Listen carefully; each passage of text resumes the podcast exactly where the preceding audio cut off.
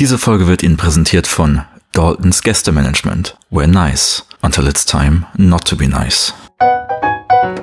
Du willst also sagen, dass wir von Filmen keine Ahnung haben? Oder Das hast du jetzt da rein interpretiert.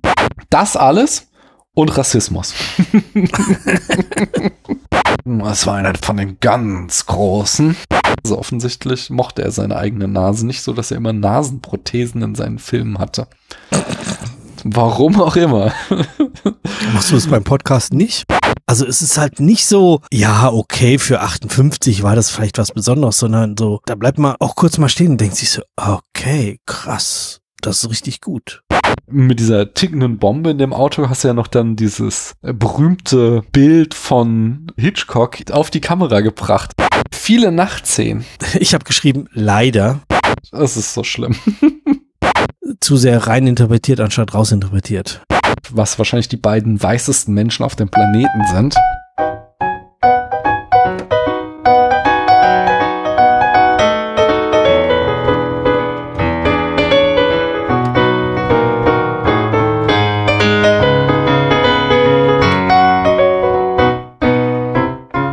Hallo, hier spricht Daniel.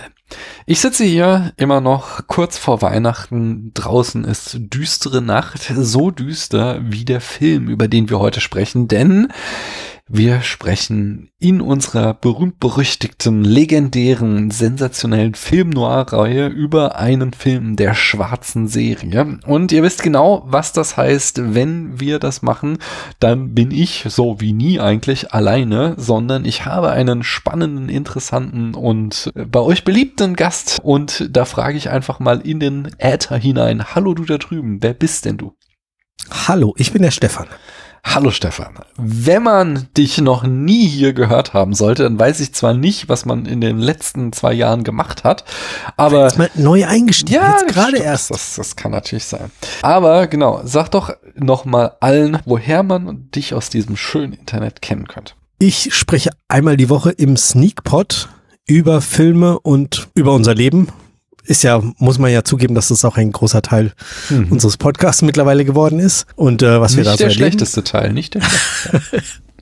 Du willst also sagen, dass wir von Filmen keine Ahnung haben? Oder Das hast du jetzt da rein interpretiert. Ich wollte euch ein Kompliment machen, dass ich sehr gerne immer zuhöre, was bei euch gerade Neues geht. Ah, das kriegen wir öfter als Feedback so. Ja. Ach ja, das ist irgendwie, man, man altert so mit euch mit, so irgendwie die Partyzeiten und dann das und jetzt Kinder und wir haben auch Kinder und irgendwie kann man dann nochmal hören, wie es bei anderen ist und so. Genau, und wer mehr über Kinder hören will, ich spreche mit dem Chris vom Mumpe zum Glitzer Podcast in dem Podcast Zwei Papas über das Vaterwerden und Vatersein und welche verschiedenen Formen von Familie und Vatersein und Regenbogen und alles es gibt. Wir sprechen über alles. Sehr Aber auch eben ganz viel, wie es uns damit geht.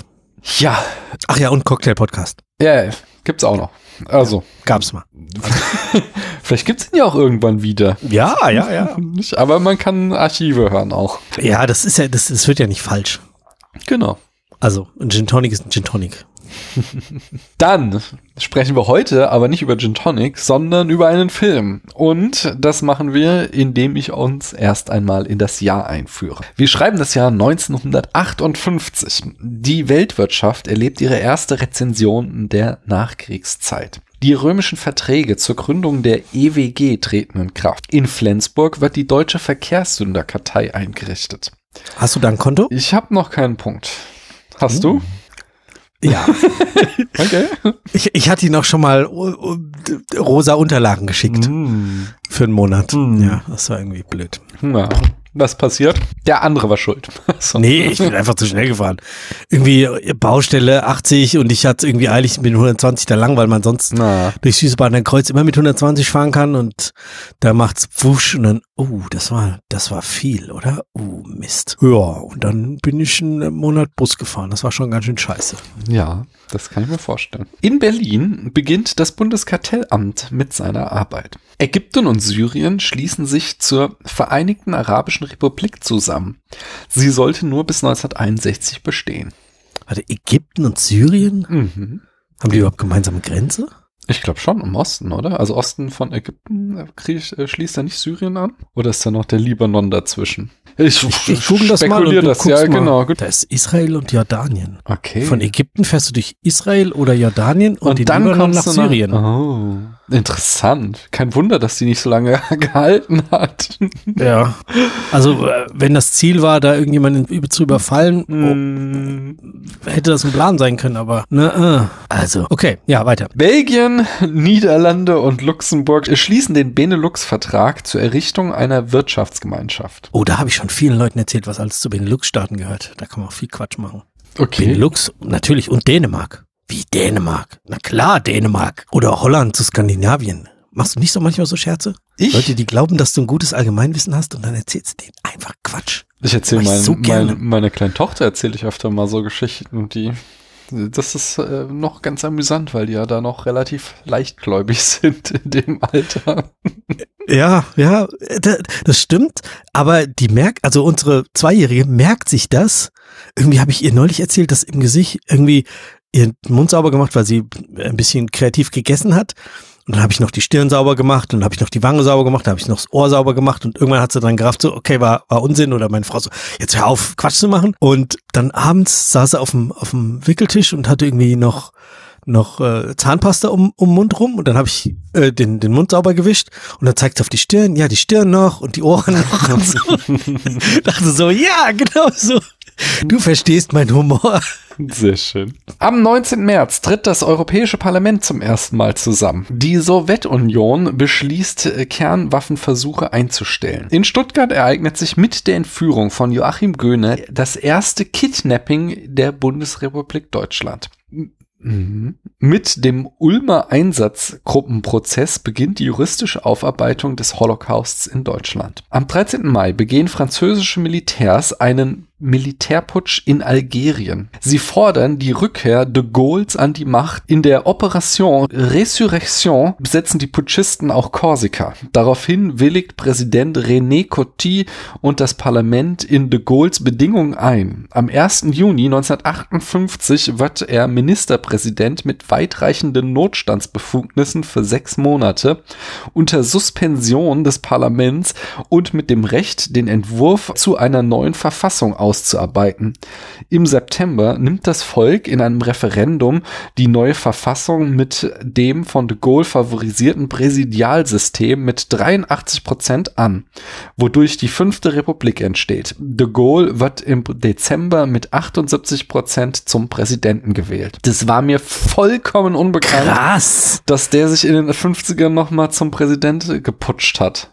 Ne, ne, Ja, ja, aber also Putsch in Frankreich? Ja, in den 50ern. Also, Krass. Äh, das, also ich finde es so krass. Also, das ist, also ich hatte es, wahrscheinlich habe ich das irgendwann mal im Geschichtsunterricht auch gehört, so als Fußnote ja, aber oder nee, so. Geschichte hört doch vor dem Zweiten Weltkrieg auf in unserer Generation, oder? Ja, ich, Oder nach dem Zweiten Weltkrieg, also so 45. Ja, kann gut sein. Danach kommt Zeitgeschichte und da war ja irgendwie ein Mauer Hm. gefühlt. Nee, aber es, es hat mich tatsächlich auch äh, perplex gemacht, das zu lesen, dass jetzt auch so die komplette aktuelle Staatsform quasi ein Entwurf von de Gaulle ist, nachdem er sich an die Macht geputscht hat. Also das ist echt krass. Na. In der Bundesrepublik Deutschland tritt das Gleichstellungsgesetz in Kraft, wonach Frauen fortan einen Beruf auch ohne Zustimmung des Ehemannes ausüben dürfen. Im Irak putscht die Armee unter dem Obristen Abd al-Karim Qasim. Der 23 Jahre alte König Faisal II. wird dabei getötet. Die Sowjetunion fordert im Berlin-Ultimatum den Abzug der alliierten Truppen aus West-Berlin. Das deutsche Segelschulschiff Gorch Fock wird in Dienst gestellt. Und heute ist es ein Milliardengrab. Ja, krass. 58, das ist ja auch schon alt. Ja, auf jeden Fall. 92 Tage nach seinem Start verglüht der sowjetische Satellit Sputnik 1 beim Wiedereintritt in die Erdatmosphäre. Das war ein Schock. Wie Also nicht das Verglühen, aber der Start. Das ist der Start, ja. Die NASA wird gegründet. Das amerikanische Atom-U-Boot Nautilus unterquert den Nordpol. Die ersten deutschlandweit verwendbaren Autotelefone kommen auf den Markt. 58. 58. 58. Oh. Ich weiß auch nur, dass ich kenne so ein, irgendwie einer der ersten James Bond Filme, da hat er so ein Autotelefon und da habe ich das halt immer so, ja, ja, das waren die 60er und das war so ein verrücktes Gadget von Q halt. Aber Mhm. nein, die Dinger gab's schon 58. Krass. Wahrscheinlich haben sie unglaublich viel Geld gekostet und ein Anruf noch viel mehr, aber möglich war's. Papst Pius XII. erklärt die heilige Clara von Assisi zur Schutzpatronin des Fernsehens. ja. Okay, alles klar. Ellen DeGeneres, Sharon Stone, Alec Baldwin, Michelle Pfeiffer, Prinz, Omar Scha äh, nein, Olaf Scholz, fast das gleiche wie Omar Sharif. Madonna und Michael Jackson werden geboren. Das ist ein guter Jahrgang. Mann, Mann. March from the River Kwai and Colonel Bogey von Mitch Miller ist mit drei Monaten an der Spitze der Charts der Hit des Jahres in Deutschland. Und The Bridge on the River Kwai erhält auch den Oscar für den besten Film. Der laut Letterboxd meistgesehene Film des Jahres ist Vertigo.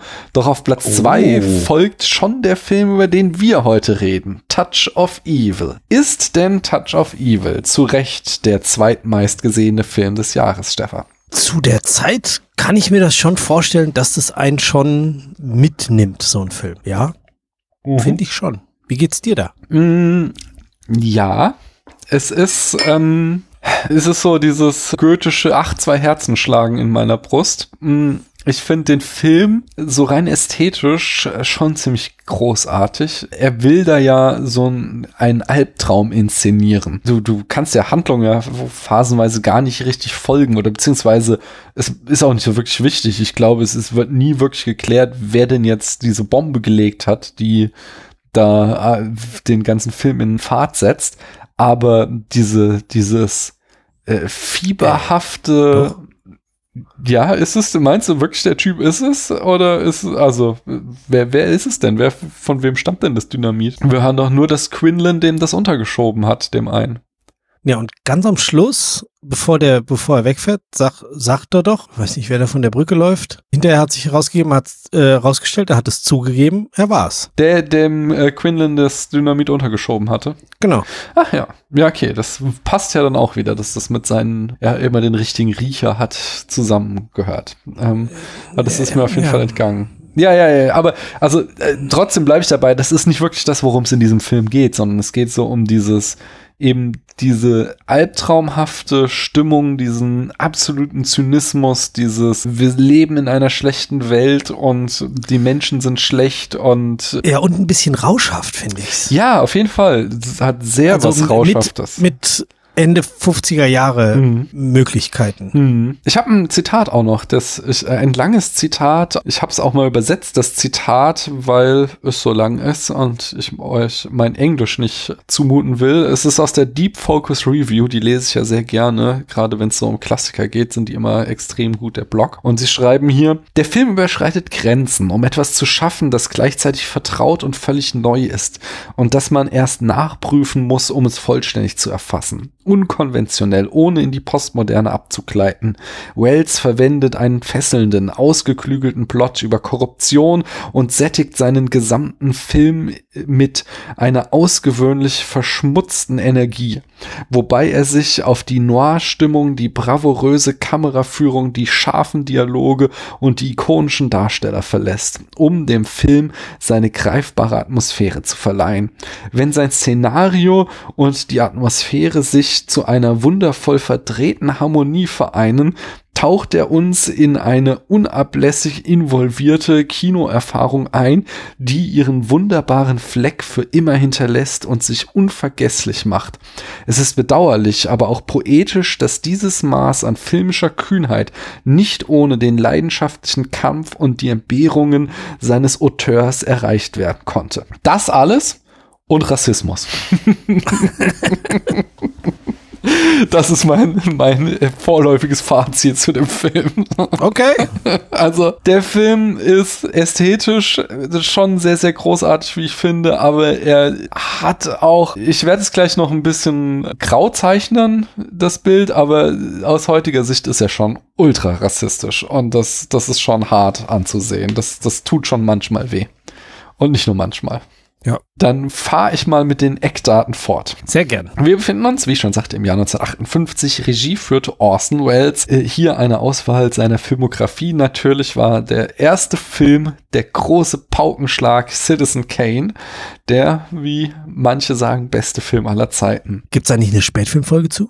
Nee, zu Citizen Kane. Warum in nicht? Tat, in der Tat noch nicht. Das ist, äh, habe ich mir bisher immer vorbehalten. So. Okay. Allein, weil ich hier so ein Buch hier stehen habe, das müsste ich erstmal lesen, bevor ich dann darüber Was? reden könnte. das war 41. 42 kam dann The Magnificent Ambersons, 47 The Lady from Shanghai, 48 Macbeth, 52 The Tragedy of Othello oder Othello, 74 F for Fake, und 2018 noch posthum erschienen The Other Side of the Wind, äh, den er von 70 bis 76 gedreht hat und der dann nach seinem Tod äh, von, von einem Cutter, haben wir jetzt auch kürzlich irgendwie drüber gesprochen, war das nicht, äh, genau, äh, hier der, dem, dem Cutter auch von, von Spider-Man, der hat den noch fertiggestellt, dann 2018 Netflix.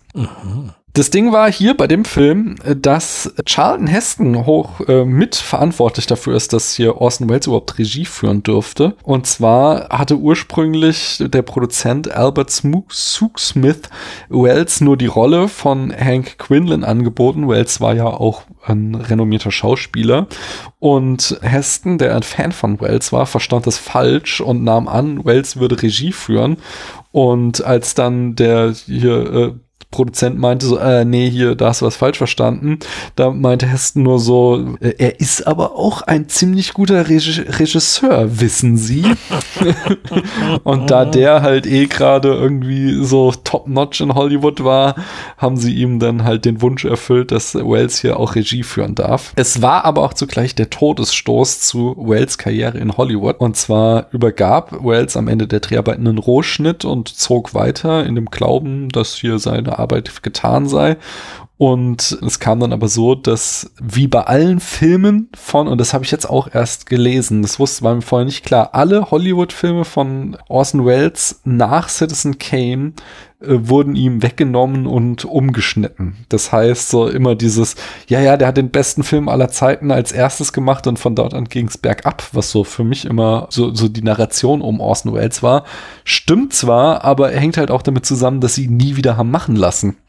Und hier eben auch so, das äh, Studio nahm ihm den Film weg. Und zwar wollten sie Änderungen nach äh, vornehmen und ließen Nachdrehs durch Ersatz, Ersatzregisseur Harry Keller machen. Äh, Heston wurde darüber informiert, dass äh, Wells nicht weiter am Film arbeiten würde und äh, es zusätzliche Dreharbeiten äh, zusätz also gab. Die, der Film wurde umgeschnitten und teilweise übersynchronisiert. Wells wurde die das Ausmaß des, äh, wie wenig er jetzt noch am Set gern gesehen war, äh, klar, als er nämlich äh, versuchte, das Studiogelände von Universal zu betreten und der Wachmann ihm sagte, er habe die Anweisung, ihn nicht mehr reinzulassen. Was schon mal ganz schön krass ist. Krass.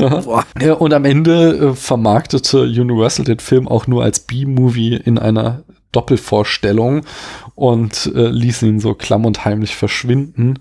Äh, allerdings bekam er in Frankreich hohes Lob durch äh, die gerade beginnende Nouvelle Vague. Die fanden den Film ganz, ganz großartig und feierten ihn ab. Das Ding ist, warum das Studio so reagierte, hängt halt auch wieder ganz stark mit Citizen Kane zusammen. Der war ja, da hast du, ihr habt, glaube ich, auch Mank besprochen, oder?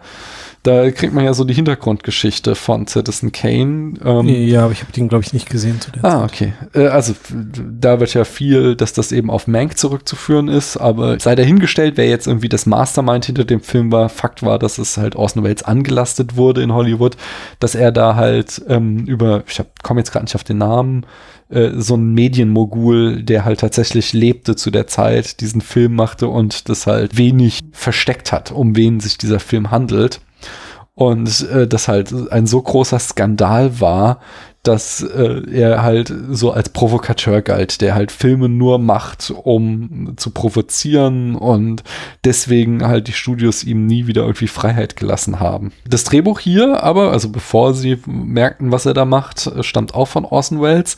Er hatte schon ein Drehbuch vorgefunden von irgendjemand anderem, aber das verwarf er komplett und schrieb eine eigene freie Adaption der Romanvorlage Batch of Evil von Whit Matheson ich sagte schon, Produktion für, äh, hatte unter anderem Albert Zooksmith inne. Den könnte man kennen durch so Sachen wie Written in the Wind, The Incredible Shrinking Man oder Ta The Tarnished Angels. Die Kamera führte Russell Matty, der hat Sachen gefilmt wie Bringing Up Baby 1938, All That Heaven Allows 55 oder Spartacus hier von Kubrick 1960. Und der Film, der glänzt ja durch mehrere Longtakes, insbesondere den ersten, aber auch äh, die berühmte Schuhbox-Szene in so einem Hotelzimmer. Und die mhm. nutzte Wells als Mittel, um Drehzeit und Geld zu sparen. So war es zum Beispiel, dass Universal ihm so ein bisschen auf die Finger guckt guckte, da er ja eh nur durch Hessen engagiert war. Und um die ruhig zu stellen, setzte er eben für den äh, ersten Drehtag diesen Schuhkarton-Szene an und äh, drehte dann 13 Seiten des Drehbuchs in einer einzigen Einstellung an einem Tag und eigentlich waren dafür halt irgendwie mit ein, zwei Wochen oder so eingeplant gewesen.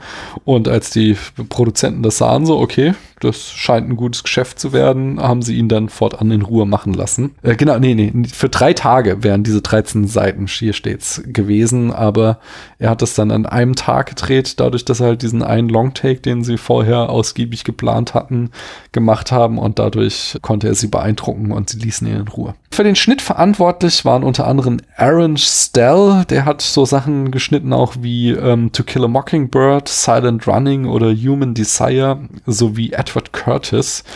Ähm, Edward Curtis ist so ein Urgestein, der hat so Sachen gemacht wie Der Klöckner von Notre Dame aus 1923 oder Das Phantom der Oper von 25 und Scarface okay, von 32. So, ja, der war also, der hatte da auch schon einige Jahre auf dem Buckel. Mhm. Und äh, Universal fand den Film halt verwirrend und ordnete daher an, ihn komplett umzuschneiden. Wells wiederum war dann von den vorgenommenen Bearbeitungen überhaupt nicht damit einverstanden und schrieb ein 58-seitiges Memo, in dem er darlegte, wie der Film eigentlich auszusehen habe. Und anhand dieses Memos äh, wurde dann 1998 ein Director's Cut durch den äh, Cutter Walter Murch eine Restaurierung äh, hergestellt, wo man aus dem vorhandenen Filmmaterial versuchte, möglichst nah wieder an die Vision von Orson Welles ranzukommen. Walter Murch ist auch kein ganz Unbekannter, der hat so Sachen geschnitten wie Apocalypse Now, Ghost, Nachricht von Sam, Der Pate 3 oder Der talentierte Mr. Ripley. Die Musik stammt von Henry Mancini und da muss ich natürlich sagen, es war einer von den ganz großen. äh, zu Mancinis bekanntesten Kompositionen gehören Sachen wie äh, Der rosarote Panther und das Lied Moon River aus Breakfasts at Tiffany's. Das ist ja lustig. Die ja. beiden habe ich sogar schon versucht, auf der Ukulele zu spielen. Ja, ist so. Bist du offensichtlich ja. ein Fan von Herrn Mazzini, ohne es zu ja, wissen. Ohne es zu wissen. In der Besetzung haben wir auch Orson Welles als Hank Quinlan. Den könnte man kennen, zum Beispiel aus Citizen Kane oder auch The Third Man oder auch The Muppets Movie von 1979 jetzt. Ach. Und hier war es tatsächlich so, dass äh, Wells zwar je älter wurde, zu immer mehr Übergewicht neigte, aber hier noch gar nicht so dick war, wie er in diesem Film dann auftritt, sondern er einen falschen Bauch trug und, was ich auch jetzt äh, gelesen habe, er eine falsche Nase trug, was aber auch so ein Spleen von ihm war. In seinen allermeisten Filmen trägt er eine falsche Nase. Offensichtlich mochte er seine eigene Nase nicht so, dass er immer Nasenprothesen in seinen Filmen hatte. Warum auch immer. Machst du das beim Podcast nicht? Ach so, ja, meine berühmten akustischen Nasenprothesen.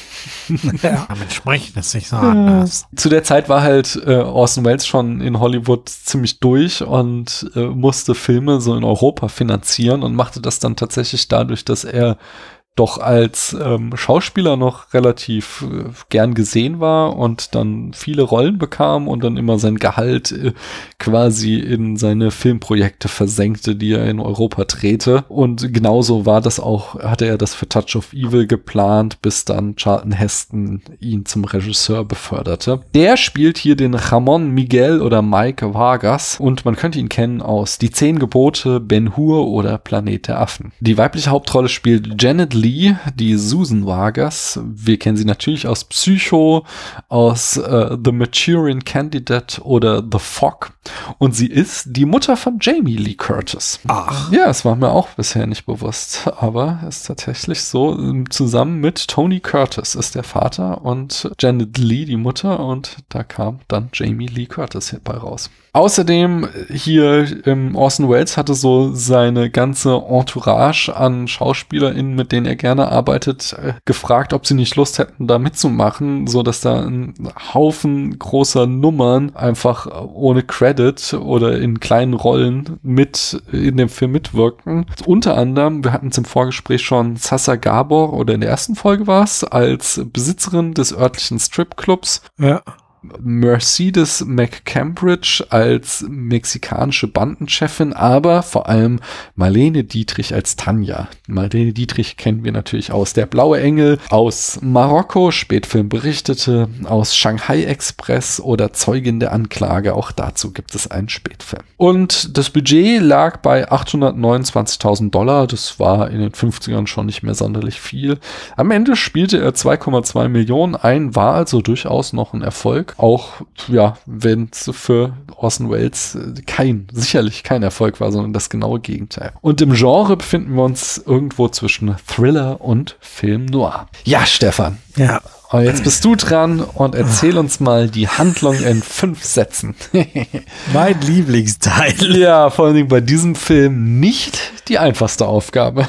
Ja, genau. Ich habe es natürlich wieder ein bisschen eingedampft und versucht, etwas runterzukürzen. Da fehlt hinten und vorne etwas. Also es äh, fängt an, an der amerikanisch-mexikanischen Grenze wird ein Geschäftsmann äh, vor den Augen des besten mexikanischen Drogenfahnders Vargas, gespielt von Charlton Heston, der und seine amerikanischen Gattin im Auto in die Luft gesprengt. Also der Geschäftsmann wird gesprengt, der Drogenfahnder überlebt. Am Tatort trifft Vargas auf den amerikanischen Polizist äh, Polizeikapitän Hank äh, Quinlan, gespielt von Orson Welles, wie wir eben schon gelernt haben, der mehr auf seine Intuition vertraut als auf wirkliche Fakten und wie auch in diesem Fall. Sie finden dann Dynamit an einer Stelle, du hattest eben die Szene schon kurz angesprochen, oder die, die, die Szene, wo das gefunden wird, da hat Vargas schon vorher gesehen, dass dort nichts ist und dann finden sie es trotzdem. Und jetzt beginnt halt dieser rauschhafte, albtraumhafte Teil, in der Vargas versucht, Quinlan nachzuweisen, dass er dem Täter was untergeschoben hat und das vielleicht sogar zum Konzept gehört und andersrum versucht, Quinlan zu zeigen, dass Vargas drogenabhängig ist und äh, eh bisschen nicht glaubwürdig ist.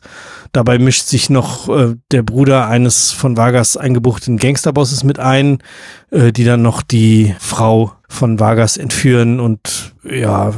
Vergewaltigen. Vergewaltigen war in der Variant Version, die ich geguckt habe, nicht drin. Mm, okay, oder nur angedeutet. Da müssen wir gleich mal reden. Natürlich, wir sind in den 50ern, es wird nur angedeutet, aber wir lassen uns da gerne nochmal über die Version, die wir gesehen haben. Ach doch, sprechen. doch, doch, ja. Aber doch. es ist schon sehr, für die 50er sehr offensichtlich, weil. Ja, ja, ja, Entschuldigung, ich habe eben an die falsche Szene gedacht. Doch, ja, taucht sehr unangenehm.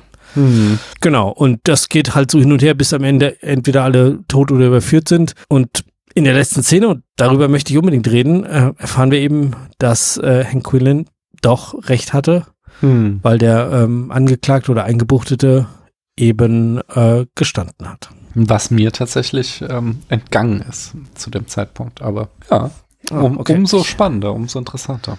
Ja. Genau, welche Version hast du denn geschaut? Genau, ich habe nämlich, ich war mir jetzt nicht sicher, gab es ja bei Amazon, gab es ja zum Beispiel zum Leihen. Genau. Und da war ich mir jetzt nicht sicher, ob es da den Director's Cut gibt oder ob das, oder halt diese restaurierte Fassung oder ob das die Kinoversion ist. Und deswegen habe ich mir tatsächlich die Blu-ray gekauft, um sicher zu gehen, weil ich dann doch den Director's Cut sehen wollte. Hattest du in deiner Version bei dieser berühmten ersten Szene, auf die wir gerade kommen, äh, Credits über die Szene laufen? Weißt du das? Uh, kann ich dir nicht sagen. Hm. Aber ich meine schon. Ja, das ist nämlich dann die Kinoversion. Ah. Das war was, was auch Orson Welles gar nicht wollte. Also Gar- nicht drüber laufen, sondern so eingeblendet. Ja, ja, genau, dass ja halt die, die Credits immer eingeblendet werden. Und er wollte halt, dass die Szene für sich steht und das eben genau nicht gemacht wird. Und Ich müsste es nochmal angucken. also jedenfalls, ich habe mir deswegen den, diesen, diesen Director's Cut oder restaurierte Fassung jedenfalls angeschaut. Also von, von äh, Walter Merck. Genau. Und d- also die ist so ein paar Minuten länger und hat halt so Sachen, sind halt so ein bisschen umgeschnitten, dass es äh, anders wirkt. Und ich glaube auch in der Musik haben sie ein bisschen was anders gemacht. Ja. Aber lass uns doch mal auf diese erste Szene eingehen, denn das ist ja eine der kühnsten und berühmtesten Kamerafahrten der Filmgeschichte. Wie, wie ist denn da dein Urteil? Ist sie dir aufgefallen? Hat sie dir gefallen? Sofort. So, sofort. Also ich habe ich hab die geschaut und habe erstmal Pause gemacht, damit ich das in, in meinen Notizzettel reinschreiben soll. Also, äh, warte mal, das ist ja hier in drei Minuten. Hab dann nochmal Pause gedrückt. Ja, das waren echt drei, fast drei Minuten Longtake Hm. zu der Zeit mit schwebender Kamera runter, hoch. Ganz schön krass. Also Ja, das ist schon sehr geil. fiel sofort auf. Ich finde, fällt auch heute noch auf. Ja, ja. Also es ist halt nicht so, ja, okay, für 58 war das vielleicht was Besonderes, sondern so, da bleibt man auch kurz mal stehen und denkt sich so, okay, krass, das ist richtig gut. Hm. Ich glaube, ich finde auch so viele Filme, die auf Longtakes setzen, die äh, inspirieren sich auch immer wieder an diesem Film. Also wir nochmal, wir sehen so halt, wie diese Bombe an dem Auto montiert wird. Und dann sehen wir das Auto durch diese Grenzstadt fahren. Und das Auto fährt zum Beispiel immer mal wieder aus dem Bild raus. Und die Kamera schweift so ein bisschen ab, um dann wieder aufzuholen. Oder die Kamera geht so ein bisschen nach vorne, dann kommt das Auto wieder ins Bild rein, so dass wir immer wieder erinnert werden, dass dieses Auto mit dieser tickenden Bombe noch da ist, aber wir zum Beispiel so das Treiben in dieser Stadt beobachten können, was so ein Mittel ist, was ja hier einer meiner Lieblingsfilme Children of Men äh, genau so macht, dass der der ganz viel mit Longtakes arbeitet und immer wieder die Kamera so abschweifen lässt und gucken lässt, was passiert in dem Hintergrund. Mhm. Und äh, das ist äh, jetzt, wo ich den Film gesehen habe, definitiv hier äh, dran orientiert. Oder auch dieses, dass die Kamera ist bei dem Auto und geht dann offensichtlich auf einem Kran über ein Haus drüber, um wieder runterzukommen und wieder bei dem Auto zu landen. Total geil. Es fühlte sich ein bisschen an wie, wie, wie Seilbahn, muss ich sagen. Ja.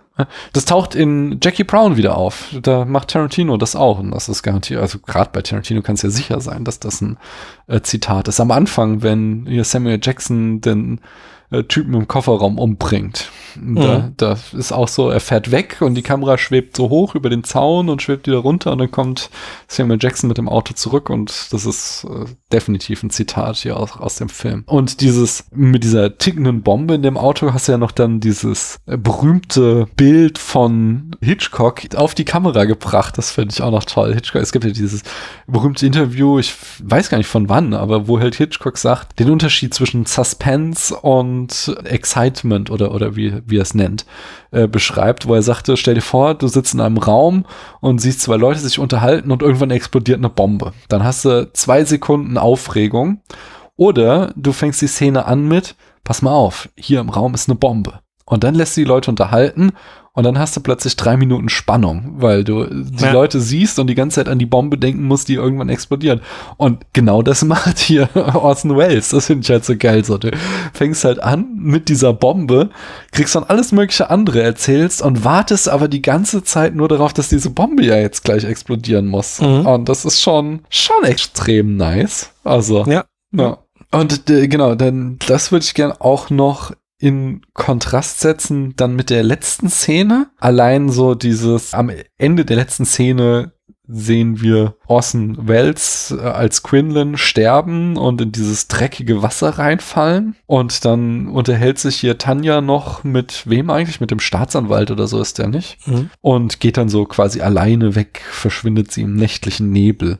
Und in dieser ersten Szene ist halt alles so total belebt und diese, da, diese Stadt ist das Leben pur, da ist unglaublich viel los. Und in der letzten Szene ist halt alles einsam und total verlassen. Und genau so entwickelt sich dieser ganze Film um diesen Quinlan herum, dass er immer mehr von allen Leuten verlassen wird, die noch zu ihm standen, so dass er am Ende aufgrund seiner eigenen Entscheidungen, aufgrund seiner eigenen wirklich ekligen Moral, die er an den Tag legt, halt dann alleine stirbt und in so eine absolute Kloake reinfällt. Ja, das sah echt eklig aus. Ja. Ähm, genau, und in der Szene sagt der, der DA, also die Staatsanwalt, ihr, dass er gestanden hat. Ah, ja. Wo wir gerade über, über die Longtakes geredet haben, also ich fand den ersten fand ich super, den fand ich beeindruckend.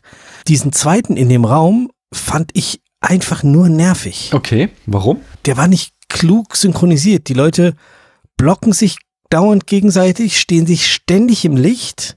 Also die Kamera geht ja auch so ein bisschen raus und wieder rein aus dem Raum immer. Mhm.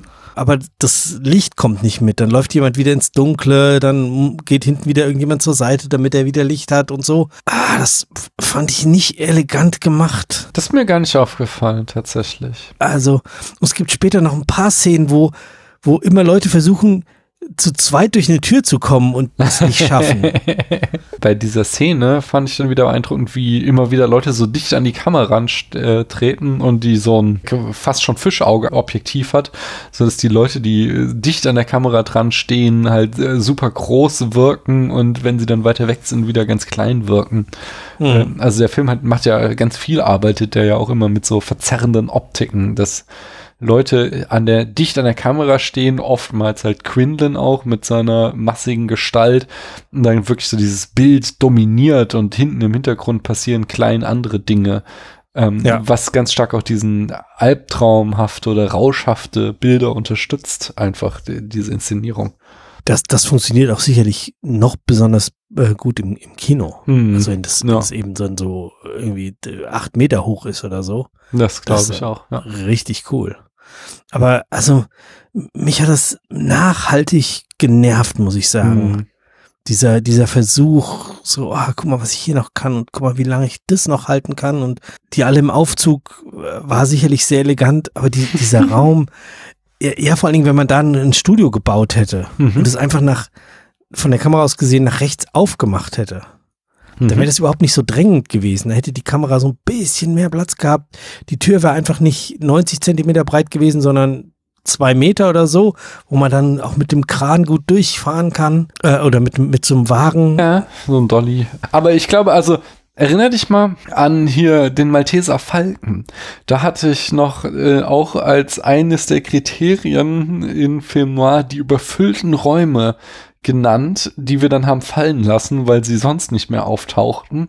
Und hier sind die halt wieder vollkommen da. Also, Ja, die drei Mann im Aufzug und der eine sagt, "Ja, ich lauf. so.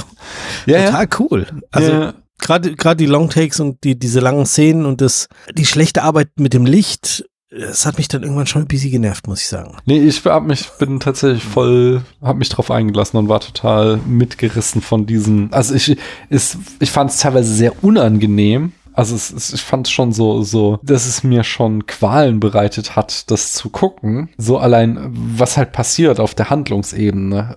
Es ist ein Film aus den 50ern. Es ist jetzt nicht irgendwie, keine Ahnung, Niklas Winding Refn, wo krasse Gewaltexzesse stattfinden oder so. Aber die ganze Zeit ist so eine Atmosphäre, die so unglaublich bedrohlich ist, besonders für Janet Lee, für ihre Rolle. Immer wenn sie da ist, ah, hat Ja, ich halt super super roh, also ja, rau, genau. so rough. Ja.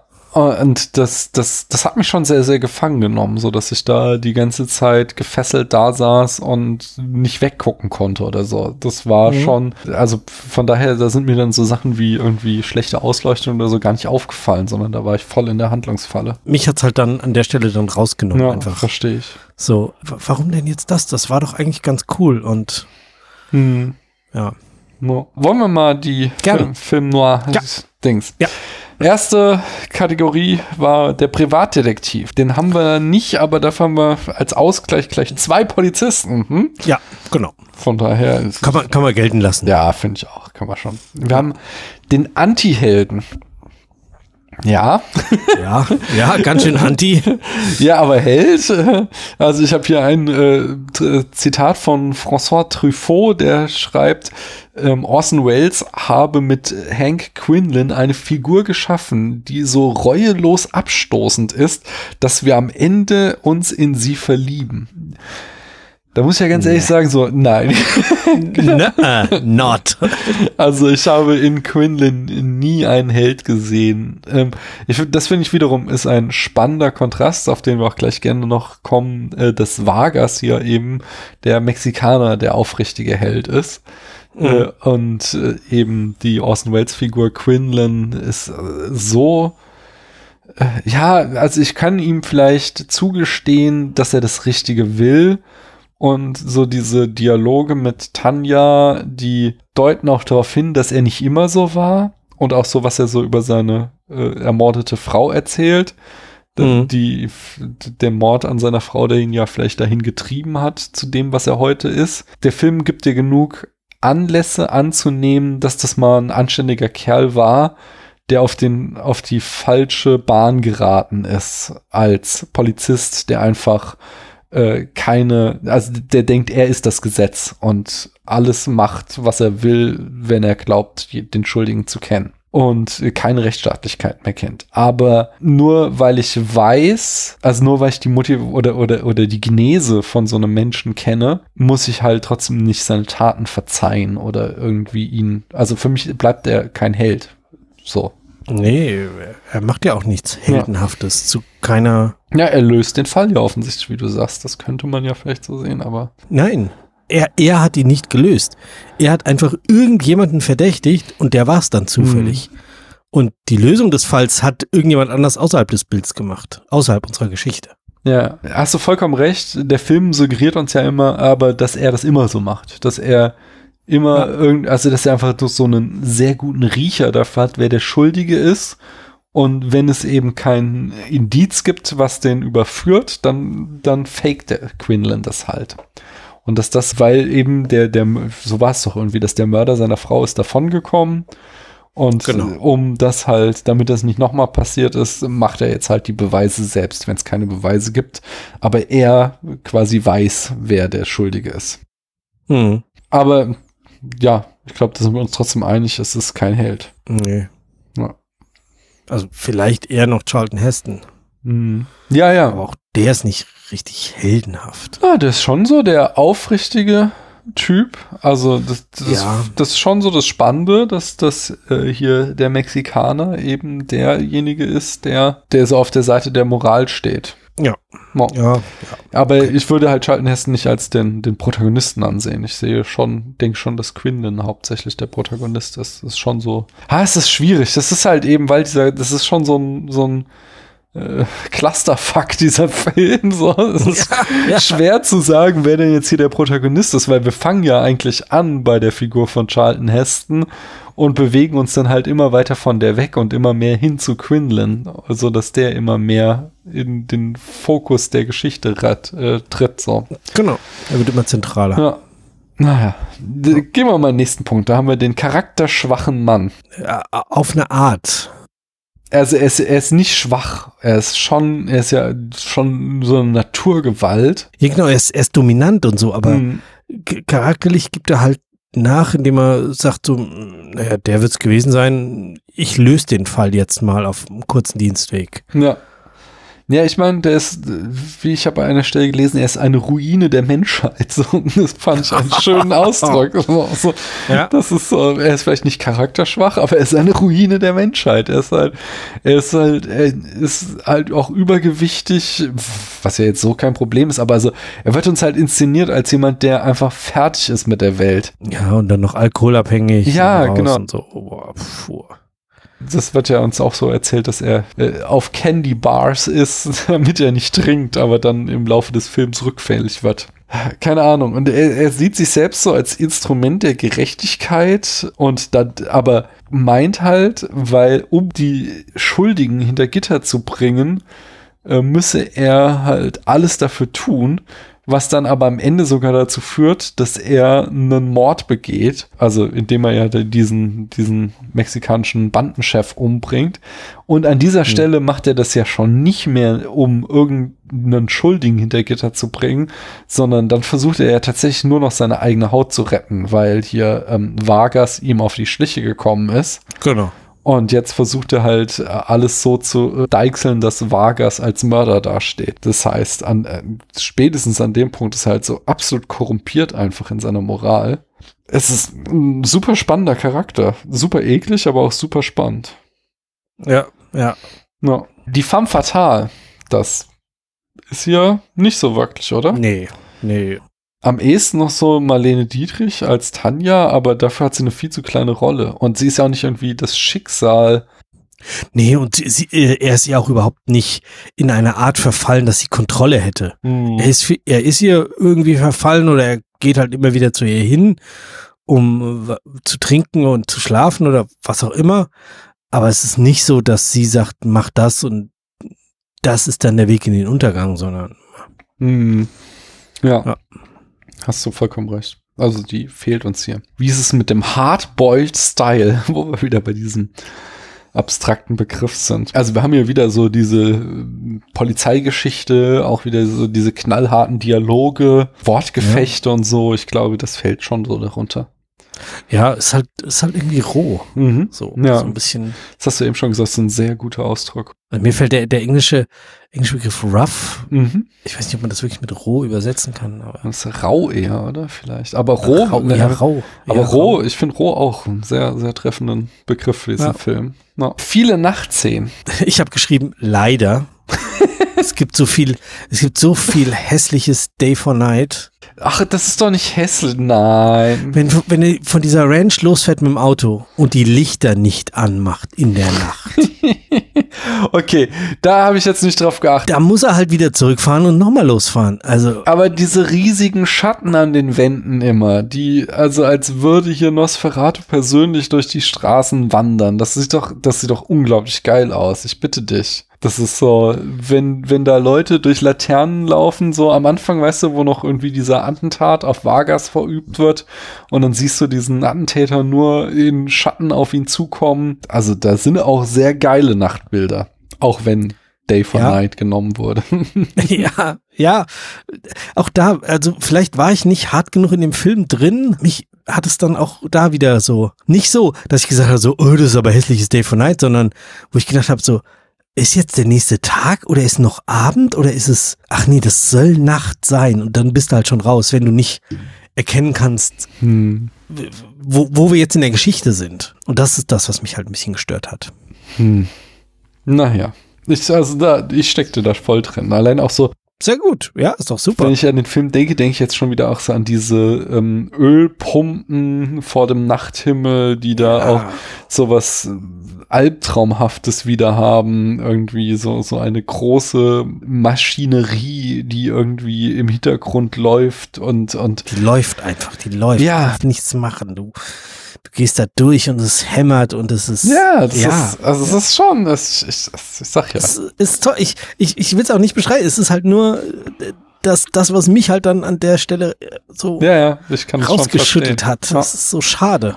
Ja, wenn man sich auf sowas fixiert auch irgendwie beim Gucken, dann, dann ist auch schwer irgendwie wieder die, die irgendwie den, den Suspension of Disbelief aufzubauen, wenn man irgendwann ja. mal rausgeworfen wurde. Ich ja, kenne genau. das vollkommen. Das ist halt leider passiert. Es ist, ist ja nicht so, dass, dass, dass ich da immer sofort als erstes so, ah, was denn alles falsch? Also gibt Filme, wenn ich anfange, den Film zu hassen, dann gucke ich nur auf so Sachen. Aber ähm, hier, hier war es ja eigentlich gar nicht so. Es war so, hm. boah, krass, boah, warte mal, das ist Orson Welles? Nee, das kann nicht sein. Doch? Hm. Nee, doch. Krass.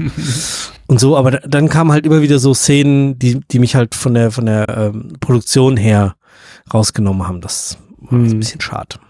No. Nächster Punkt in unserer Liste oder wolltest du noch was? Doch, doch, nee, nee. Äh, dunkles Bild und Schatten können wir unterschreiben, oder? Haben ja, viel dunkles Bild, viel Schatten, mhm. zu, zu, viele, da eben dieses Blocking, dass eben die Leute sich manchmal einfach in den Scheinwerferschatten gegenseitig geschoben haben. Ja, ich habe halt das Gefühl, man hätte es besser choreografieren können. Und das finde ich dann schade Gut, dann hätte er auch seine drei Tage gebraucht.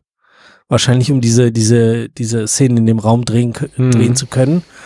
Aber es, es wäre vermutlich möglich gewesen. Hm.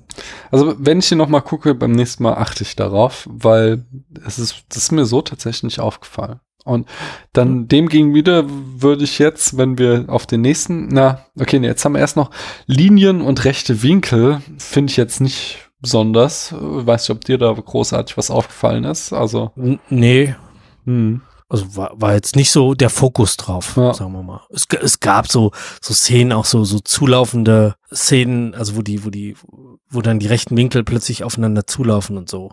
Hm. Äh, Gerade draußen ähm, in diesen, diesen Arkaden oder sowas. Heißen das Arkaden? Ja, so ähnlich. Ja, doch, ist das so, oder? So, so, so Halbsäulengänge, sowas. Ja, genau. Ja, aber der nächste Punkt, den meinte ich, äh, Low Angle und ungewöhnliche Kameraposition, weil das ist halt das, was mich dann die ganze Zeit wieder so gefesselt hat, diese Kamera, die oft irgendwie tief am Boden war und dann äh, immer wieder Quinlan überlebensgroß, aber nicht so als heroisch, sondern schon so monsterhaft äh, in Ja. Szene setzt. äh, Wie wir es später kennengelernt haben von, von ähm, bei Ghostbusters, diese Marshmallow-Figur. ja, So ein bisschen. ähm, diese Szene, genau, da können wir auch nochmal, welch, bei deiner Version, wenn du die Kinoversion gesehen hast, haben sie die zum Beispiel, das fand äh, das Studio obszön, deswegen haben sie die umgeschnitten, als Vargas rausgeht von dieser Schuhkarton-Szene auf die andere Straßenseite zum Telefonieren in dieses Kiosk. Da ist doch so eine blinde Frau, ähm, äh, wo er dann telefonieren geht. Und wenn er am Telefon ist, dann sitzt die blinde Frau auch so direkt im Vordergrund, total Mhm. riesig und dominiert das Bild. Das hast du gesehen? Ja. Okay, nee, dann hast du aber doch nicht die Kinoversion gesehen, wenn ich es richtig gelesen habe, weil das hatte das Studio wohl auch rausgeschnitten. Okay. Das war wohl sowas, was sie auch, man kann doch nicht so einen, so einen Behinderten so vorführen oder so, keine Ahnung, das fanden sie unanständig, deswegen haben sie diese blinde Frau da so weggeschnitten oder so reingezoomt ins Bild, dass man nur noch Vargas am Telefon sieht. Aber das ist halt auch sowas, dass die halt äh, dieses immer wieder halt Personen ganz vorne an der Kamera eben so äh, grotesk groß einfach aussehen. Äh, Das, das fand ich einfach so ganz, ganz großartig. In, also auch, auch äh, wieder so abstoßend, albtraumhaft. Al albtraumhaft, diese Szene. So, da, da ist jemand im Vordergrund. Genau. Aber trotzdem so, ich kann das so ästhetisch wertschätzen, dass das halt einfach, das so Wille zum Stil, Wille, außergewöhnliche Bilder zu produzieren. Und manchmal haben RegisseurInnen das auch und es misslingt so total, wo du merkst, oh, der, da wollten sie jetzt auf Teufel komm raus Kunst machen und das ist so in die Hose gegangen. Und hier sehe ich das auch, dass Orson Welles das auf Teufel komm raus will, aber es gelingt ihm halt auch in oftmals. Wie gesagt, gerne schaue ich mir das nochmal an und gucke die die Beleuchtungsfehler oder so. Aber oft sind da wirklich grandiose Bilder entstanden und ähm, das, das muss ich einfach Mhm. wertschätzen. Ja. Ja, da haben wir dann die, die, das städtische Setting. Wir haben so eine Kleinstadt hier, aber es ist viel Leben, viel Trubel, von daher, das passt schon irgendwie, oder? Ja, ich hatte, als ich die, die, den Punkt gelesen habe, mehr sowas wie New York Ja, ja. im Kopf und das war es nicht. Es war schon eher so ein Nest. Das stimmt. Also nicht so wie bei euch in Frankfurt, sondern eher wie bei mir draußen. Wir fahren ja auch dann nochmal raus in die Wüste, wo dieses Motel Ja. ist und so. Nächster Punkt, ein MacGuffin. F fandst du? Ich fand, ich fand das total schwer, die Frage nach einem Mhm. MacGuffin. Irgendwie gab es einen, aber ich konnte es nicht. Ich denke auch immer, man muss so mit diesem Begriff so ein bisschen vorsichtig sein, weil er wird gerne überstrapaziert. Aber wenn wir uns diese Explosion anschauen, am ehesten würde ich als MacGuffin eben dieses Dynamit sehen und diese Explosion und wer ist dafür verantwortlich. Weil, wenn ich sagen würde, worum geht's in dem Film, so in der Quintessenz, würde ich sagen, es ist ein Machtkampf zwischen Quinlan und Vargas. Und dann ist es im Grunde egal, was jetzt der Auslöser ist, ob es jetzt eine Bombe oder Rauschgift oder sonst was ist. Das heißt, dass dann tatsächlich diese Explosion wieder nur etwas ist, um die Handlung ins äh, Laufen zu gehen. Und das ist ja dann ein MacGuffin. Es ist jetzt nicht so in äh, Reinform. Ist kein schwarzer Vogel. Ja, genau, ist kein schwarzer Vogel oder kein irgendwie äh, hier Uran in, äh, was weiß ich, in, in Notorious oder kein Geld in äh, Psycho oder so, sondern aber es ist, es, es geht schon so in die gleiche Richtung, finde ich. Ja. Voice-Over haben wir nicht. Nee, kein Voice-Over. Ja. Aber Zynismus, Menschen sind schlecht. Oh ja. ja. Alle. Also, ja, ja. Vargas nicht, würde ich sagen. Ich würde ich immer noch dabei Vargas, bleiben. genau, Vargas nicht. Seine Frau nicht. Ja. Aber alle anderen, auch dieser schräge, schräge Nachtwächter. Ja. Und Und genau, aber auch so, es, sie sind ja nicht nur, sie sind ja nicht nur schlecht im Sinne von, dass sie Verbrecher sind, sondern sie sind so auf so unangenehme Art schlecht. Sie sind so wirklich die schlimmste Ausgeburt von Menschen, die es gibt, die da durch diesen Film laufen. genau, sie sind nämlich keine Verbrecher. Ja, Oder teilweise schon, aber sie sind halt einfach schlecht. ja, Sie, sie handeln nicht moralisch, sie sind nur auf ihren eigenen Vorteil bedacht, sie sind nur darauf bedacht, gut dazustehen, nur, dass es ihnen selber oder vielleicht einer Person, die sie mögen oder schätzen oder von der sie abhängig sind, dass es der gut geht. Aber Ja, ich finde dann äh, tatsächlich auch noch so dieses, diese ganze Stadt ist so ein grausamer Ort, wo es keine guten Menschen gibt.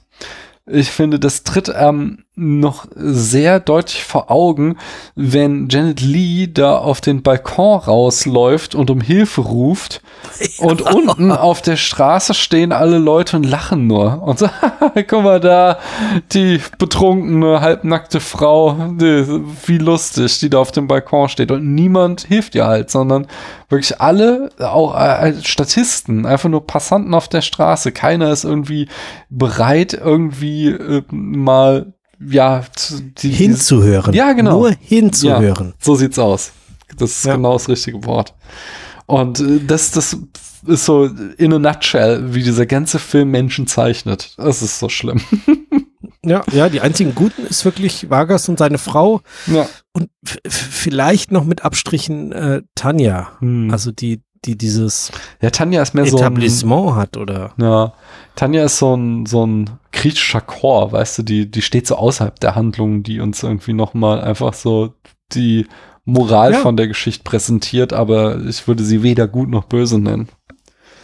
ja, ein Ja. bisschen kommentierend. Hm. Vielleicht, vielleicht könnte man sie als Voice-Over verbuchen. Das, Im Zweifel das.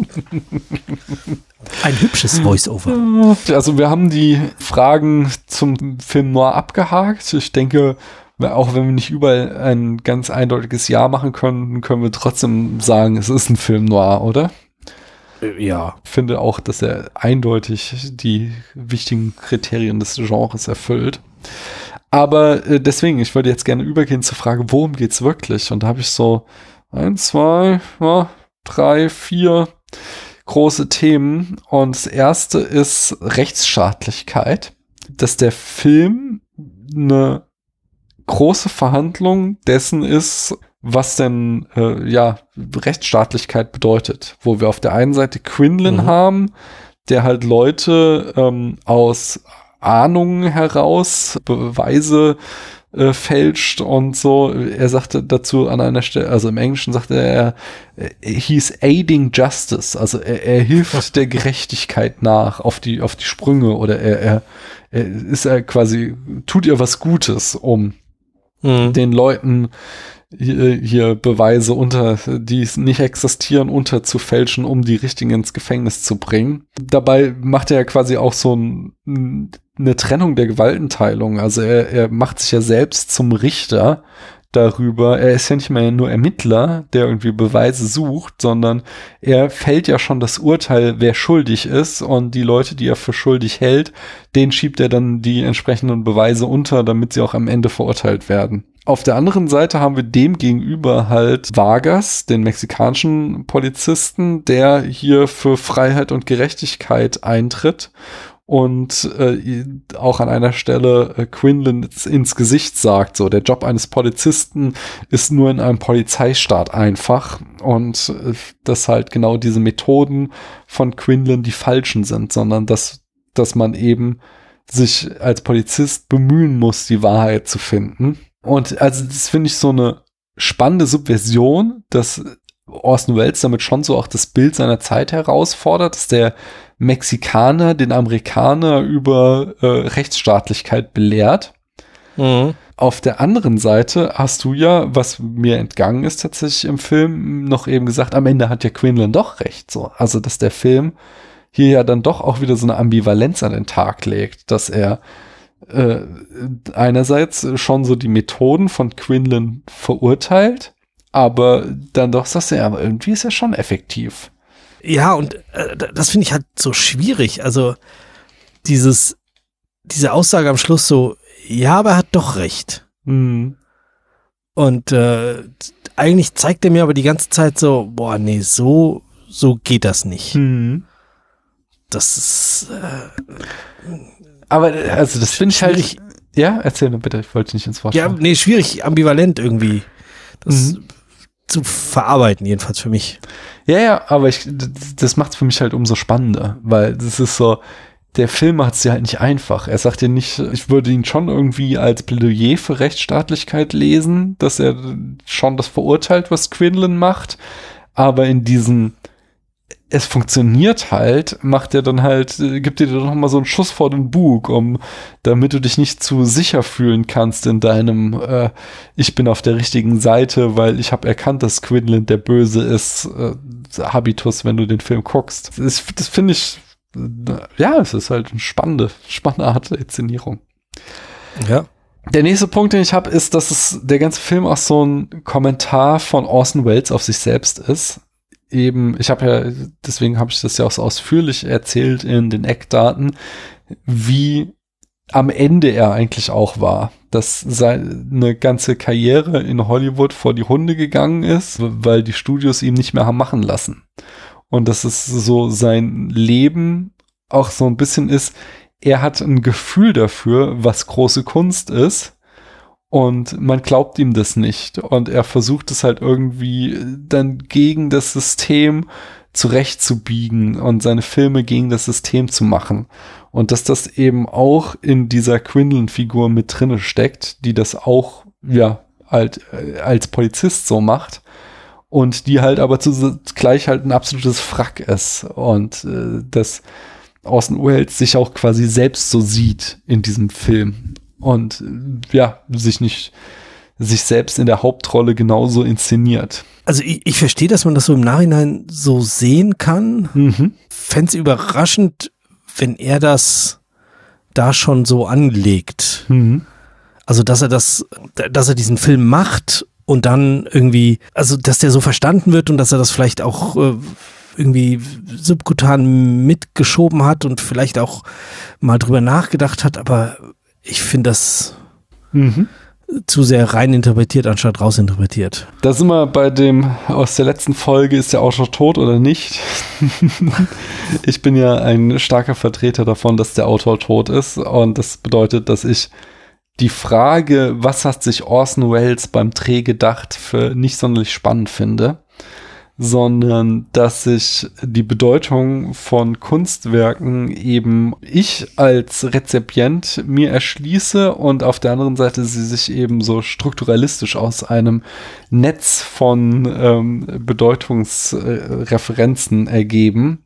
Und das heißt, ein Film, in dem Orson Welles am Ende seiner Karriere einen heruntergekommenen Cop inszeniert. Was er sich dabei gedacht hat, finde ich da weniger spannend, als dass ich den Film durchaus so interpretieren kann, dass da eben auch ein Spiegelbild von Wells drin steckt. Verstehst du, was ich meine? Ja, ich verstehe es, aber ich kann dieses, dieses, mit diesem Gedankenkonstrukt irgendwie nichts, nichts anfangen, so. Hm. Ähm, aber ich, ich glaube, das liegt an mir und meiner fehlenden Vorbildung zu mm. diesem Thema. Ich, ich weiß auch, dass ich in der Schule oder auch, wenn man, wenn man sonst irgendwo mal so über sowas spricht, immer einen Knoten ins Gehirn kriege und so, ja, ist es da oder nicht? Mm. Aber es ist ja gar nicht die Frage. Also, so, die Frage ist schon falsch, aber ja, da komme ich, komme ich nicht ran. Mm. Aber ich glaube nicht, dass das an mir oder an Künstler liegt, sondern, also, dass an mir liegt. Nee, nee, nee, nee, das, das ist jetzt auch keine Schwäche, sondern das ist ja noch immer eine weit verbreitete und ich würde auch nicht sagen, irgendwie eine falsche Auffassung, Filme zu interpretieren. Was hat sich der Künstler dabei gedacht? So, sondern ich habe äh, ja auch irgendwie so ein YouTube-Video zu ähm, Roland Barths, äh, Der Tod des Autors, woher diese ganze These kommt von man muss Autor und Werk trennen und so, so mal gemacht. Und ich finde diese Argumente halt sehr überzeugend, äh, dass der Autor oder eben hier der Regisseur nicht der beste Interpret seines eigenen Werkes ist, sondern dass der ja den Film auch nur zu einem bestimmten Zeitpunkt in seinem Leben gemacht hat.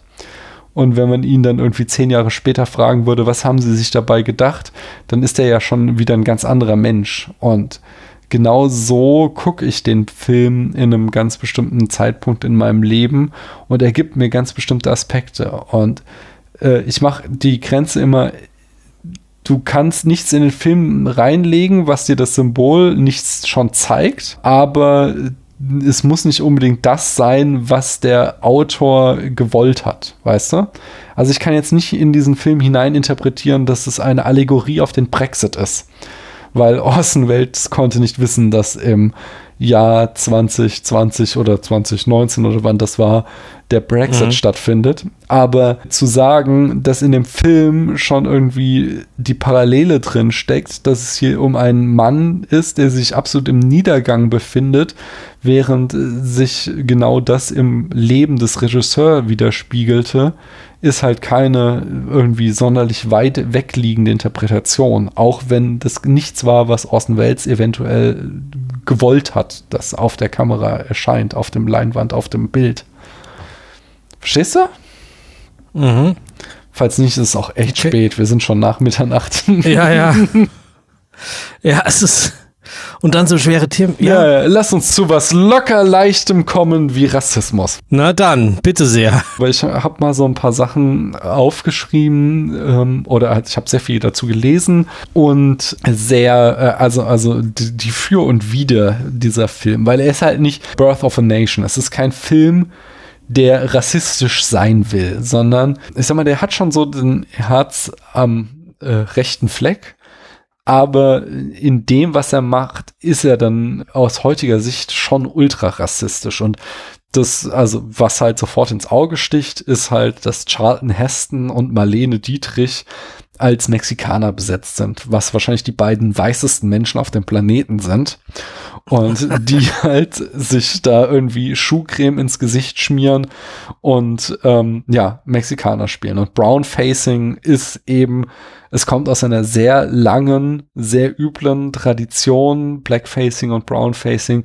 wo meist weiße Menschen das gemacht haben, in erster Linie, um sich über schwarze Menschen lustig zu machen oder People of Color und äh, deswegen, äh, ja, das so ins satirische, äh, satirisch würde ich es noch nicht mal nennen, weil satirisch hat auch immer irgendwie so ein sich über Obrigkeiten lustig machen Aspekt, sondern also einfach diffamierend äh, irgendwie Klischees dargestellt haben und so. Das macht der Film hier nicht so, sondern die sind, wie wir ja schon in unserer bisherigen Besprechung sagten, das sind schon die besten Charaktere dieses Films. Trotzdem ist es halt problematisch, wenn weiße Menschen äh, sich schminken und dann halt andere Ethnien darstellen. Allein schon so aufgrund dieses ähm, wirtschaftlichen Faktors, dass Menschen, äh, es gibt ja mexikanische SchauspielerInnen, die dann aber nicht in der Rolle besetzt werden, sondern eben die großen weißen Stars. Und das ist halt ein Machtsystem, was bis heute fortgeführt wird in Hollywood, wenn dann zum Beispiel Scarlett Johansson in irgendwie hier dem Ghost of, äh, was Ghost in the Shell Film besetzt wird und keine asiatische Schauspielerin, obwohl der Film auf einer Anime-Vorlage beruht und so.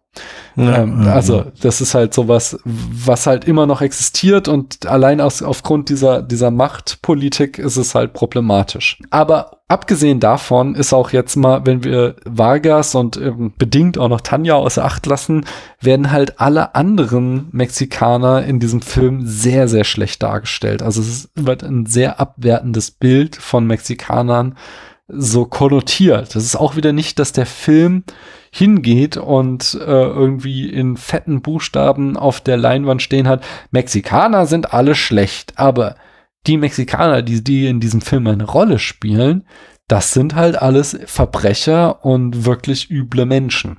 Da kommt keiner gut bei weg. Genau, die sind eindimensional, die sind brutal, die sind amoralisch. Das war äh, auch damals schon ein Ding, so dass die mexikanische Regierung äh, Orson Welles keine Drehgenehmigung erteilt hat. Der wollte den Film in Mexiko drehen und die sagten, äh, waren beunruhigt über den schäbischen Charakter von Welles Drehbuch und weigerten sich ihm dann entsprechend die Drehgenehmigung zu erteilen, so dass er das dann in, glaube Santa Barbara oder Santa Monica, also irgendwo in der Nähe von LA gedreht hat, den Film. Es geht sogar so weit, dass hier die Musik von Harry Mancini äh, afro-kubanisch ist und halt auch, sie klingt halt irgendwie so mittelamerikanisch, aber sie ist halt geografisch fehl am Platz. Das ist halt auch wieder ein weißer Amerikaner, der irgendwie Musik, die so irgendwie so klingt, macht, aber. Mach, mach mal irgendwas mit Bongos. Ja, genau, aber die da einfach nicht hingehört, sondern das halt, ja. da werden halt irgendwie, was, Norteno, Mariachi und Country wird in der Gegend gehört und nicht irgendwie kubanische, afro-kubanische Musik. Und also, aber vor allen Dingen finde ich hier so ein, diese Grenzstadt wird halt als irgendwie so ein düsterer Ort dargestellt. Und das ist halt so dieses, dieses, Kriterium des Othering, das hier alles zur Angst beiträgt, ähm, die Menschen gegenüber Mexikanern und der äh, amerikanisch-mexikanischen Grenze haben, dass es ein gefährlicher Ort ist, der irgendwie so düster exotisch ist. Äh, das ist so eine Narration, die der Film fortschreibt und die halt super problematisch ist. Das ist übrigens ein Zitat von Jim Mendiola, einem Indie-Regisseur mexikanischer Abstimmung, Abstammung. Der sagt auch, äh, aus meiner Sicht gibt es zwei Möglichkeiten, diesen Film zu betrachten.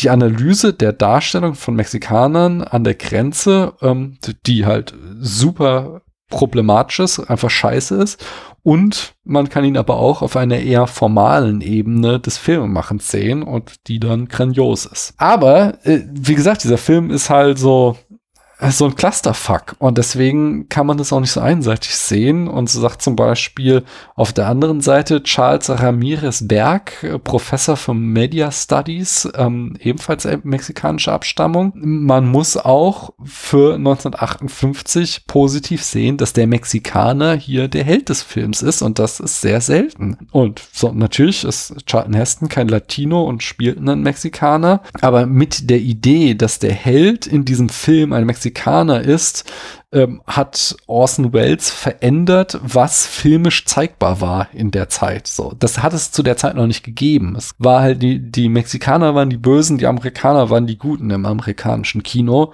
Und dass, Max, äh, dass Orson Welles hier das Verhältnis umdreht, war halt revolutionär. Dazu sagt dann ähm, Ramirez Berg, das ist ja noch nicht alles, sondern Vargas ist ja nicht nur irgendwie der Gute, er ist auch gebildet, er ist kultiviert, er ist integer und er hat eine amerikanische Frau. So, während das, das Konzept des amerikanischen Mannes, der eine mexikanische Frau hat, ähm, schon gab und es nicht irgendwie sonderlich unkonventionell war, war das Gegenteil in Erzählungen, in Filmen äh, etwas, was den sozialen Standard der damaligen Zeit herausgefordert hat. Und äh, was hier Orson Welles wieder auch genauso angelegt hat, dass er da eine revolutionäre Geschichte erzählt hat. Hinzu kommt, dass in der Romanvorlage äh, die Figur des Vargas äh, anders heißt und ein Brite ist und das Orson Welles also ganz bewusst hier einen britischen, oh. einen weißen Helden in einen Mexikaner umgewandelt hat,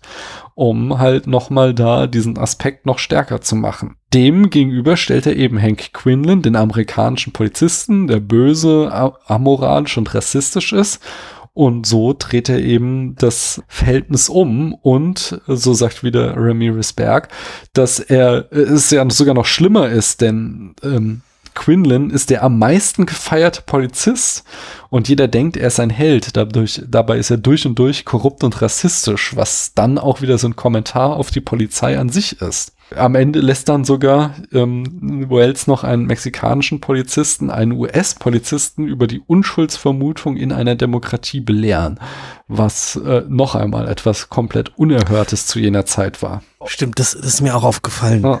Äh, die Szene so. Äh, warte mal. Das ist schon lustig, dass der Mexikaner das dem Amerikaner Ja. erklärt, weil zu der Zeit haben die das bestimmt nicht so gesehen. Auf jeden Fall. Und so, so haben wir halt, wie der ganze Film irgendwie ein Spannungsfeld ist, ist auch das wieder ein Spannungsfeld, denn Wells stellt die Verhältnisse an der amerikanisch-mexikanischen Grenze erzählerisch auf den Kopf, aber zugleich macht er, indem er, also in der Form seiner Darstellung, so viel problematische Bilder auf, dass es halt schon schmerzhaft ist. Ja, ja, total. Ja, das ist, es ist ein komplizierter Film und also wirklich nicht einfach.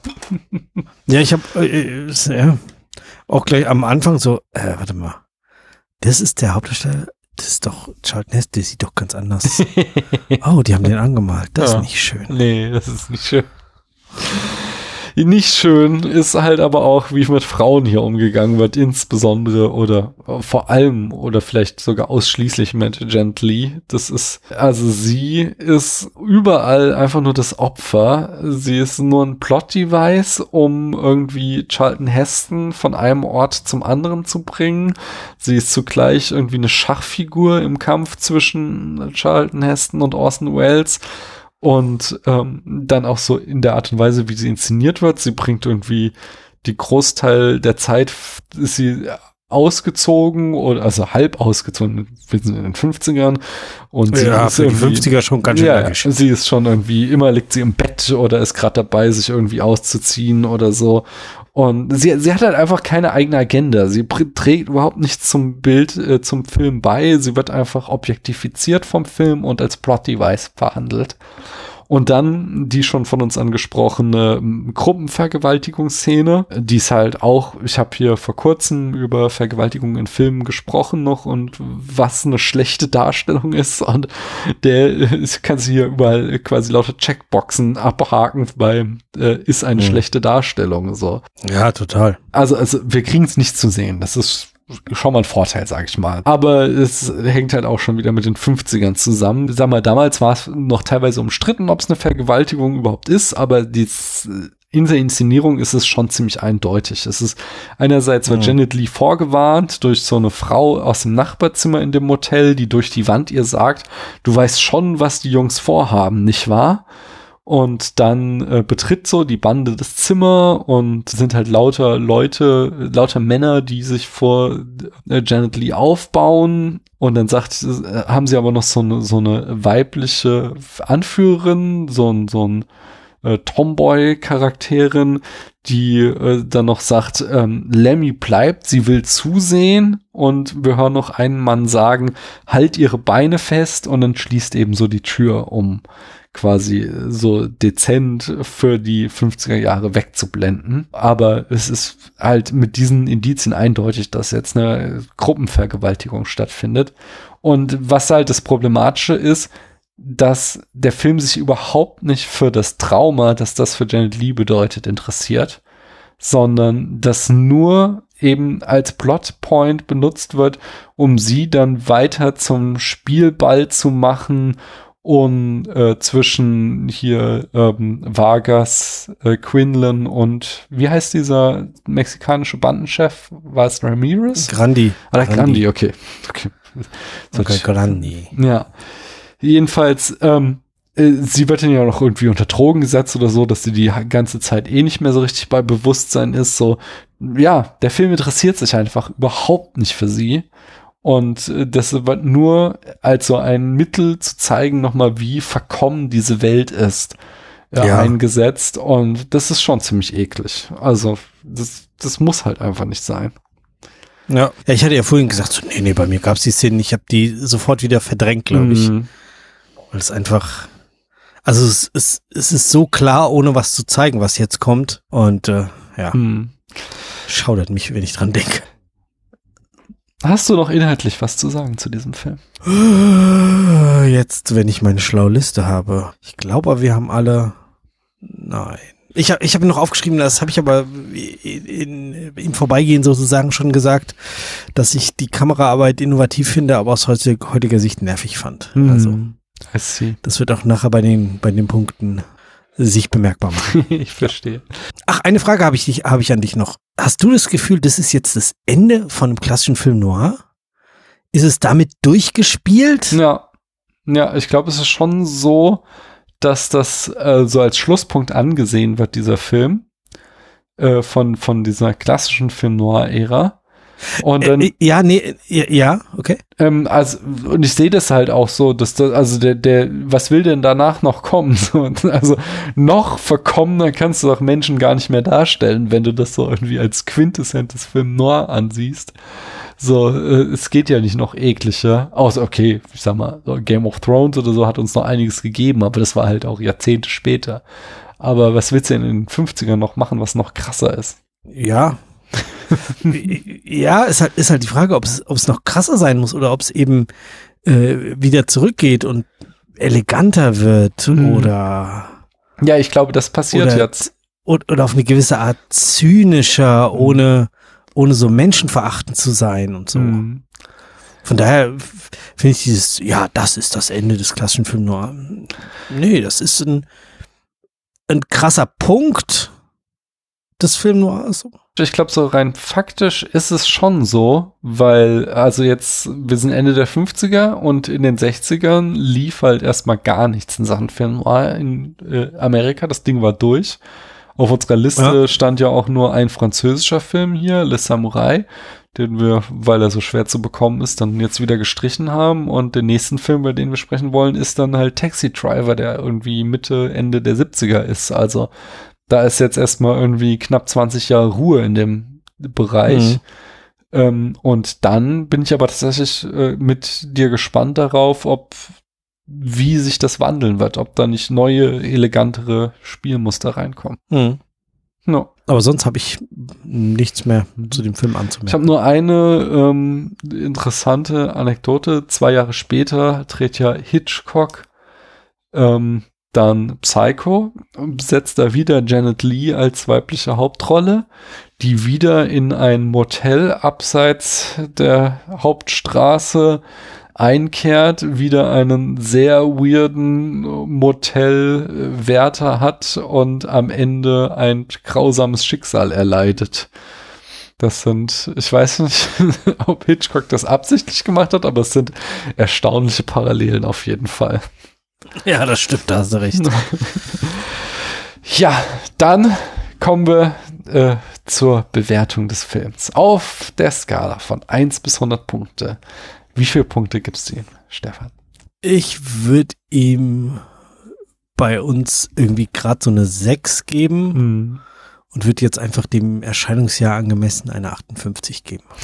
Sehr gut. Großteil liegt es an äh, der Kameraarbeit, die uh. mich so rausgebracht hat. Also ich, er hatte mich schon, ich fand es auch total unangenehm und dann bin ich immer wieder rausgeworfen worden durch, ja, ja, gerade diese nervigen Sachen, wo du mhm. dann so, Alter, mach's halt normal. Guck halt einfach mal durchs Objektiv. Es ist interessant, weil es fast diametral anders, aber lande, glaube ich, bei einer ganz ähnlichen Note wie du.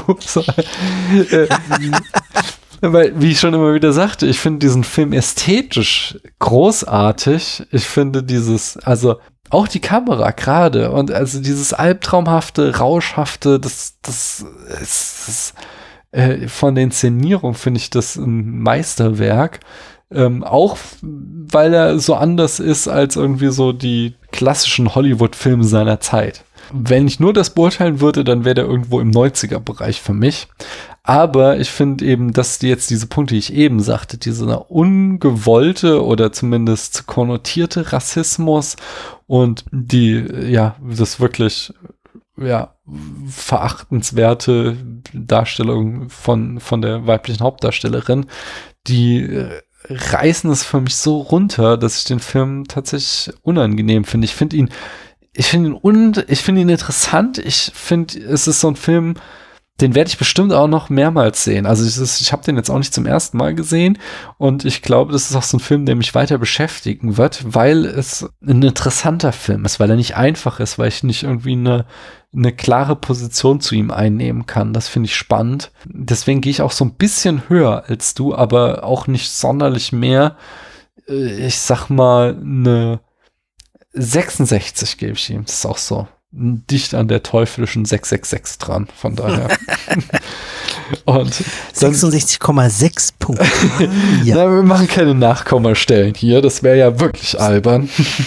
Dein, ist deine Sendung, du kannst machen, was du willst. Ja, ja, also das wäre, also eine Tausender-Skala wäre das ja dann, das wäre ja wirklich absurd. Also, wer würde denn Filme so detailliert bewerten? Finde ich ein gutes Konzept. nein, nein, nein. Ich glaube, wir haben ihn strategisch gut eingeordnet. Er wird ziemlich weit unten landen mit unseren beiden Noten. Das, und da gehört er wahrscheinlich auch irgendwo hin. Auch wenn er interessant ist. Aber es, es ist zu viel ja. Ärgerliches auch dabei. Ich finde ja, wenn man ihn noch nicht gesehen hat und jetzt irgendwie das Gefühl hat, hm, vielleicht hätte ich ihn doch gucken sollen. Mhm. Ähm, man kann ihn auch mit dem Wissen, was wir jetzt intensiv äh, gespoilert haben, noch ja. Gut anschauen. Also es ist nicht ein Film, der von, von einem, von einer Pointe oder von, von einem Drehpunkt oder von sonst irgendwas lebt, sondern einfach von diesem unangenehmen Gefühl, was der einem mm. die ganze Zeit gibt. Ja. Von daher kann man, kann man gut gucken. Ja. Auch jetzt noch, weil wir ja gefragt worden sind. Äh, ja, ja. Schauen oder nicht. Und äh, wenn man das trotzdem nicht machen möchte, dann äh, würde ich empfehlen, zu schauen, ob es vielleicht auf YouTube oder so diesen ersten One-Taker gibt. Hm. Ähm, gibt es bestimmt irgendwie, dass den irgendjemand mal da reingestellt hat. Drei Minuten 1958. Krass. Wirklich beeindruckend. Ja, in der Tat. Der Anfang ist auf jeden Fall sehenswert. Aber nicht nur das. Und ähm, die Frage ist, Stefan, die ich jetzt an dieser Stelle natürlich an dich stellen möchte. Möchtest du denn auch weiter mit mir möglicherweise sehenswerte Filme entdecken? Ich habe schon gespoilert, äh, auf unserer Liste würde als nächstes Taxi Driver stehen. Ja klar. Na dann. Na klar. Sehr schön. Es macht ja immer viel, immer viel Spaß, wenn wir hier zusammen aufnehmen wenn es auch meistens spät wird. das ist wahr. aber ja, wann haben wir angefangen? Um, um halb neun? Halb neun. Gut, aber hatten wir kurz, kurze technische Probleme und jetzt ist es halb eins. Ja, okay, aber wir hatten auch eine Unterbrechung nochmal hier. Außer filmische Unterbrechung, oder whatever. Ich bin da, ich kriege keine ganzen Sätze mehr zusammen. Ich bin auch einfach durch. Ich muss ins Bett. Morgen um sechs klingelt der Wecker, weil ich ein Schulbrot schmieren muss. Danach kann Schmierst ich wieder, doch heute schon. Ja, aber ich muss ja trotzdem das Kind, das Schlimme ist ja, du musst ja daneben stehen und zusehen, dass das Kind aus dem Haus kommt. Zahnbürste, jetzt da drauf, dann den Mund. Ja, ja, das ganz so nicht mehr, aber du musst dich jetzt anziehen. Nein, nein, du kannst, ja, ich weiß, der Adventskalender ist spannend und das ist toll, was heute drin war, aber du musst jetzt wirklich anfangen, dich anzuziehen. Aber danach kann ich mich ja vielleicht nochmal hinlegen. Ja, oder du schaust einen schönen Film zum Aufwachen. Ja. Oh, oh. Urlaub ist so schön. Urlaub ist schön. Anyway, schön war auch diese Folge mit dir. Ich danke dir recht herzlich, dass du da warst. Sag uns bitte noch einmal, wo man dich jetzt hören kann, wenn man noch mehr von dir hören möchte. Erstmal vielen Dank, dass ich kommen durfte. Und äh, wer noch weiter hören möchte, www.sneakpot.de und zweitpapas.de. Sehr schön. Und ähm, Cocktail Podcast, ja. Ja, es, auch, du bist auch. hier jederzeit willkommen. Das ähm, dürfte hoffentlich klar sein. Wir machen einen neuen Termin aus, dass es nicht wieder so lang dauert. Wir hatten jetzt irgendwie lang Pause, gell? Ja, das stimmt, aber ich habe halt auch so äh, viele Anfragen von Leuten, die hier gerne vorbeikommen wollen. Aber das ist super. Ja, ja. Das ist halt andersrum, wenn ja. du da jeden vier Wochen lang bequatschen musst. Das ist korrekt. Nein, nein, nein. Wir machen wir auf jeden Fall aus. Äh, das wird hier weitergehen ich sage einfach nochmal Danke, dass du da warst. Und danke an alle, die bis hierhin zugehört haben. Danke euch und danke dir. Tschüss. Tschüss.